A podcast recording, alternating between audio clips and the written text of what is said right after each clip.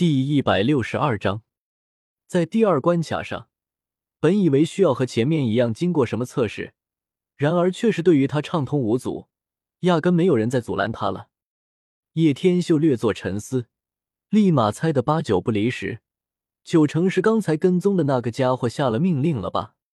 这样也好省事。这，怎么这家伙不用测试就可以通过关卡了？天啊，这怎么可能？也太不公平了吧！这家伙到底是谁？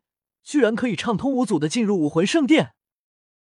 周围众人纷纷为之侧目，对于叶天秀等人一路轻松通关大感惊奇。武魂圣殿，深红色的大殿矗立在山林间，天地有种虚无缥缈的感觉。叶天秀对吗？我是你的领路人，请随我来吧。教皇大人估计已经等了许久了。忽然一道黑袍从天空降落，难听的压弓声响了起来。领路人吗？总算舍得现身了。叶天秀抬起眼眸，注视着这黑袍人，不慌不忙说道。黑袍人似乎有些意外，这家伙莫非早就知道自己的跟踪了？若真是如此，也实在太不简单了。跟我来吧。黑袍人淡淡说道，有些死气沉沉的。阁下尊姓大名？叶天秀对眼前这家伙有些好奇，忍不住出声问道。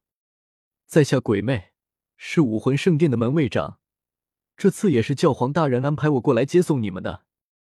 鬼魅阴恻恻地说道，听起来这声音极为让人不舒服。鬼魅，这家伙就是将来的武魂殿长老之一。啧啧，大名鼎鼎的鬼魅长老竟然在这个时候不过是一个门卫长，这样也好，越是不引人注目，才能为比比东所用。叔叔，你的声音好好听呀！比比东忽然开口说道，天真无邪的声音说着这句话，立马就淋得鬼魅顿住了身躯。黑袍深处，一双眼眸剧烈闪烁了一下，因为他那难听的声音不知遭受过多少人唾弃与厌骂。如今竟然听到有人会说他的声音好听，这无疑是在海上升起一轮皎洁的明月感觉。谢谢。鬼魅嘶哑的声音响起，旋即继续带路了起来。沿着曲折迂回的蜿蜒小路，很快就来到武魂圣殿的里面。武魂圣殿不愧是第二大殿，里面恢宏建筑林立，许多训练场地，一个个出色的精英在各处飞檐走壁，哼哈不停。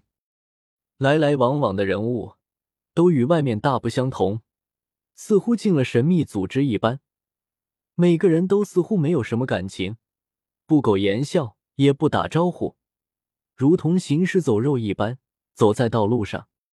爸比，这里的人好奇怪，怎么都不爱说话呀？小舞皱了皱小鼻子说道。小妹妹，进入了武魂圣殿一定要知道几个规则。鬼魅这时候开口了。在武魂圣殿一定要知道，在这里任何打斗都是合法的，只要不弄死弄残废都不会有人管，这是适者生存的制度，当然最好有人能保护你们，否则女生被强都是分分钟的事情。叶天秀眯起了眸子，这武魂圣殿怎么跟地痞流氓的地盘一样，任由作恶多端。第二，每一个月会大比一次，评选青童子与青童女，往上就是白银子与白银女，最高莫非是王者子与王者女？叶天秀怔了一下，忍不住问道。当然不是，是圣子与圣女。鬼魅摇了摇头说道。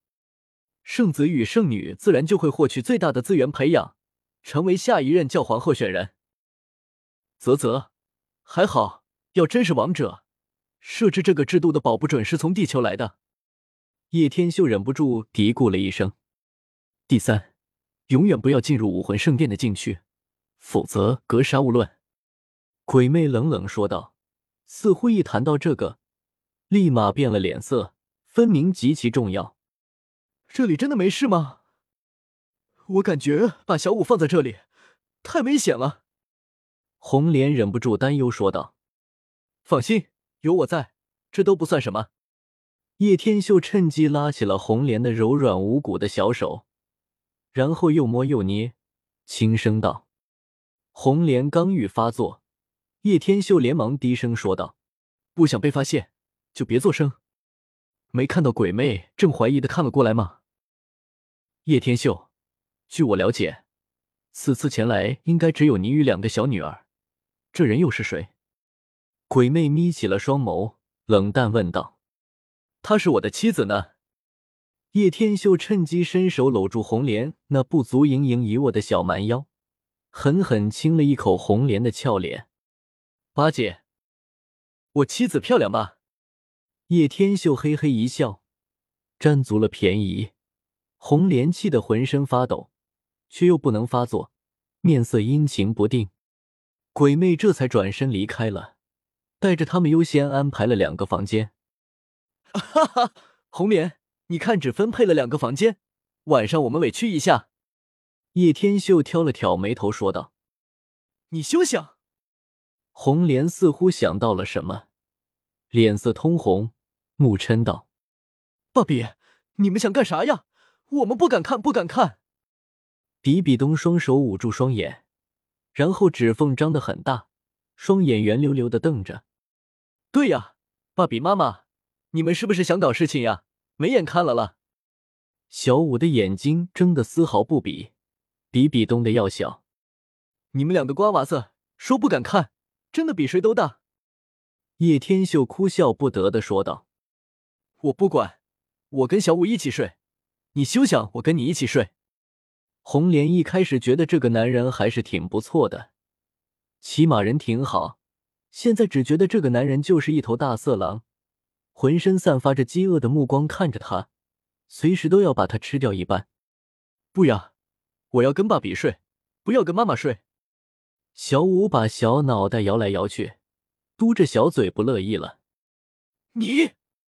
红莲气急，这孩子以前很听话的，而且很赖着他，这才多久没见，就这么依赖这个臭男人了。“可可，其实我可是为了你们好，刚才你也看到了，那个叫鬼魅的家伙怀疑的眼神，如果到时候一旦知道我们没有住在一起，呵呵，那就肯定是有问题，在细查之下，你和小五就危险了。”叶天秀危言耸听地说了一句。“哎，我用掉，呸！我用心良苦，你竟然不知！”叶天秀连忙改口说道，差点就把自己心里话给说出来了。